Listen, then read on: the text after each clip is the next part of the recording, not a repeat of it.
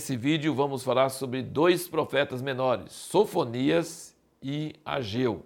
São bem curtinhos também, como alguns dos outros que nós temos falado nesses últimos vídeos. A palavra Sofonias significa Jeová esconde. E você vai entender um pouco porque eu disse isso daqui a um pouco. Ele diz que Deus vai julgar Judá por seus pecados e acabar com os soberbos. Vai sobrar apenas um povo pobre, humilde e quebrantado. E Deus vai restaurá-los e torná-los uma honra e glória na terra. Deus vai julgar as nações vizinhas que se alegraram com a destruição de Judá. É muito interessante aqui, o último capítulo 3, versículo 12, ele diz: Mas deixarei no meio de ti um povo humilde e pobre, e eles confiarão no nome do Senhor. O remanescente de Israel não cometerá iniquidade, nem proferirá mentira, e na sua boca não se achará língua enganosa, pois serão apacentados, se deitarão e não haverá quem os espante. Canta alegremente, ó filho de Sião, e rejubila, ó Israel, regozija-te e exulte todo o coração, ó filho de Jerusalém. O Senhor afastou o juízo que havia contra ti, lançou fora o teu inimigo. O rei de Israel, o Senhor, está no meio de ti, não temerás daqui em diante mal algum. Naquele dia se dirá a Jerusalém: Não temas, ó Sião, não se enfraqueçam as tuas mãos. O Senhor teu Deus está no meio de ti, poderoso para te salvar. Ele se deleitará em ti com alegria, renovar-te-á no seu amor, regozijar-se-á em ti com júbilo.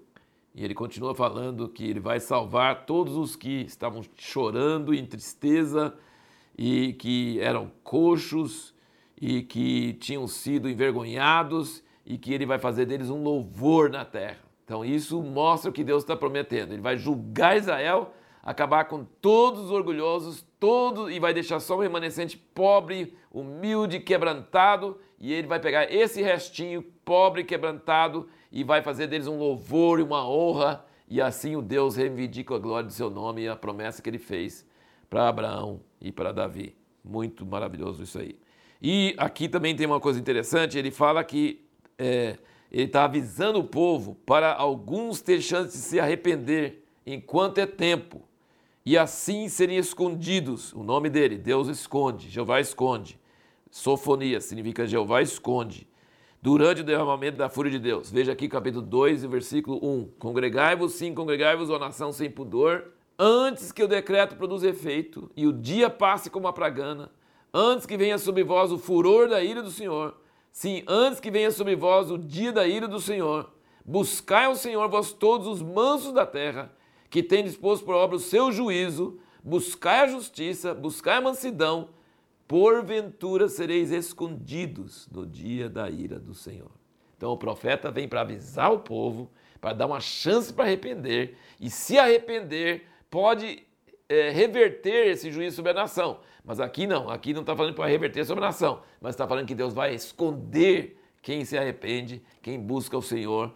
E o nome Sofonias é o Senhor esconde, e aqui ele está falando: se você buscar justiça, buscar mansidão, buscar o Senhor, porventura sereis escondidos no dia da ira do Senhor. Muito precioso isso aí. É um livro curto, de apenas três capítulos, mas ele tem todos os elementos que os profetas maiores também têm. Todos os profetas, eh, todos aqueles elementos básicos da mensagem profética está aí no livro de Sofonias. E aí, então, nós seguimos para o livro de Ageu, que é mais curto ainda, só dois capítulos. E se você olhar os meses que Ageu ministrou, ele ministrou por poucos meses aqui, ele, nem por anos, por meses.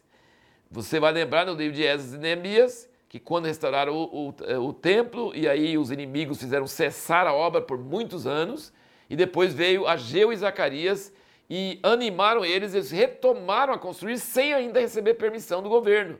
Mas aí, quando os inimigos vieram e queriam saber, as autoridades queriam saber, aí o rei lá da Pérsia foi procurar, achou o decreto e liberou, mas eles já estavam construindo antes. Então, Ageu, aqui no livro de Ageu, ele tem pouco, é, pouco texto e é por poucos meses. Obviamente, o ministério dele não durou só esses poucos meses, porque ele animou eles a construir o templo do Senhor lá por muito tempo. Mas a única parte escrita são essas partes aqui em poucos meses. Então Ageu ele fala como mensageiro do Senhor e nós perguntamos é, qual foi a importância dele. Se é um profeta que tem tão pouca coisa escrita na Bíblia, E a mensagem dele aqui é bem forte, mas assim, não é nada assim tão complicado, tão profundo. E você pode ver aqui, por exemplo, no capítulo 1, versículo 13, ele diz: Então Ageu, o mensageiro do Senhor, falou ao povo conforme a mensagem do Senhor, dizendo: Eu sou convosco, diz o Senhor. O que, que tem de novidade uma palavra tão curta? Ele fala: Eu sou convosco, diz o Senhor. E aí o que, que fala no 14? O Senhor suscitou o espírito do governador de Judá, Zerubabel, o espírito do sumo sacerdote, filho de Zadac, e o espírito de todo o resto do povo, e eles vieram e começaram a trabalhar na casa do Senhor dos Exércitos, seu Deus. Então a palavra de Deus pelo profeta não é só conteúdo. A palavra do, do, de Deus através de Ageu é uma palavra que transmite força, energia, força propulsória, é, motivação. Ele conseguiu mudar a situação do que era para outra situação. Ele conseguiu motivar o povo. Quando ele falou, Senhor, eu sou convosco, não transmitiu só a palavra eu sou convosco, mas transmitiu a presença de Deus pelas suas palavras. A palavra de Deus é criativa. Deus, para criar luz, Deus só disse: haja luz e houve luz. E aqui diz: Eu sou convosco. E eles se levantaram e saíram daquele paradeiro e começaram a reconstruir a casa de Deus. Então a importância do profeta Ageu não é tanto o conteúdo, mas é mais essa força, essa presença, essa mudança de uma situação parada para uma situação de ação. Muito maravilhoso, muito poderoso isso. E ele explica aqui bem claro que quando vocês dedicam para sua própria casa e deixam a casa do Senhor vazia e parada a obra, vocês não prosperam. Vocês têm salário e põem saco furado. Mas quando vocês dedicam para a casa do Senhor, o seu trabalho rende e o seu dinheiro rende e a sua vida rende. Isso aí é uma lição muito importante. Ele falou para eles prestar bem atenção sobre isso. E uma coisa, uma palavra muito forte de Ageu é sobre o grande abalo. Olha aqui, capítulo 2 e versículo 6. Ele fala: Pois ainda diz o Senhor dos Exércitos, ainda uma vez daqui a pouco, e abalarei os céus e a terra, o mar e a terra seca. Abalarei todas as nações, e as coisas preciosas de todas as nações virão e encherei de glória essa casa, diz o Senhor dos Exércitos também no fim do capítulo, versículo 21, ele diz: Fala Zorobabel, governador de Judá, dizendo: Abalarei os céus e a terra, e derrubarei o trono dos reinos, destruirei a força dos reinos das nações, destruirei os carros que nele andam, os cavalos dos seus cavaleiros cairão, cada um pela espada do seu irmão. Naquele dia, diz o Senhor dos exércitos, tomar-te-ei, ó Zorobabel, filho meu, filho de Sealtiel, diz o Senhor, e te farei como um anel de selar, porque te escolhi, diz o Senhor dos exércitos.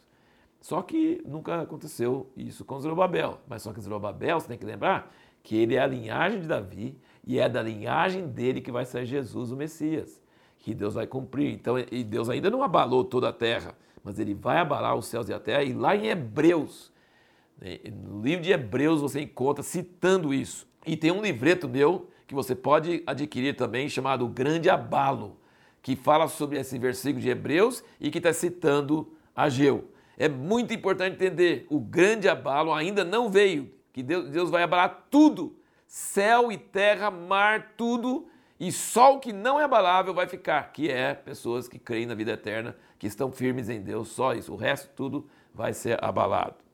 E ele diz que essa segunda casa, essa última casa será maior do que a primeira. Não foi ainda, mas vai ser. Então a palavra de Ageu foi uma palavra assim muito forte e mudou o cenário na sua época. Muito impressionante. A pergunta que nós vamos fazer no próximo vídeo é: o que precisamos fazer se queremos afastar o juízo de Deus de nós e receber sua graça e misericórdia?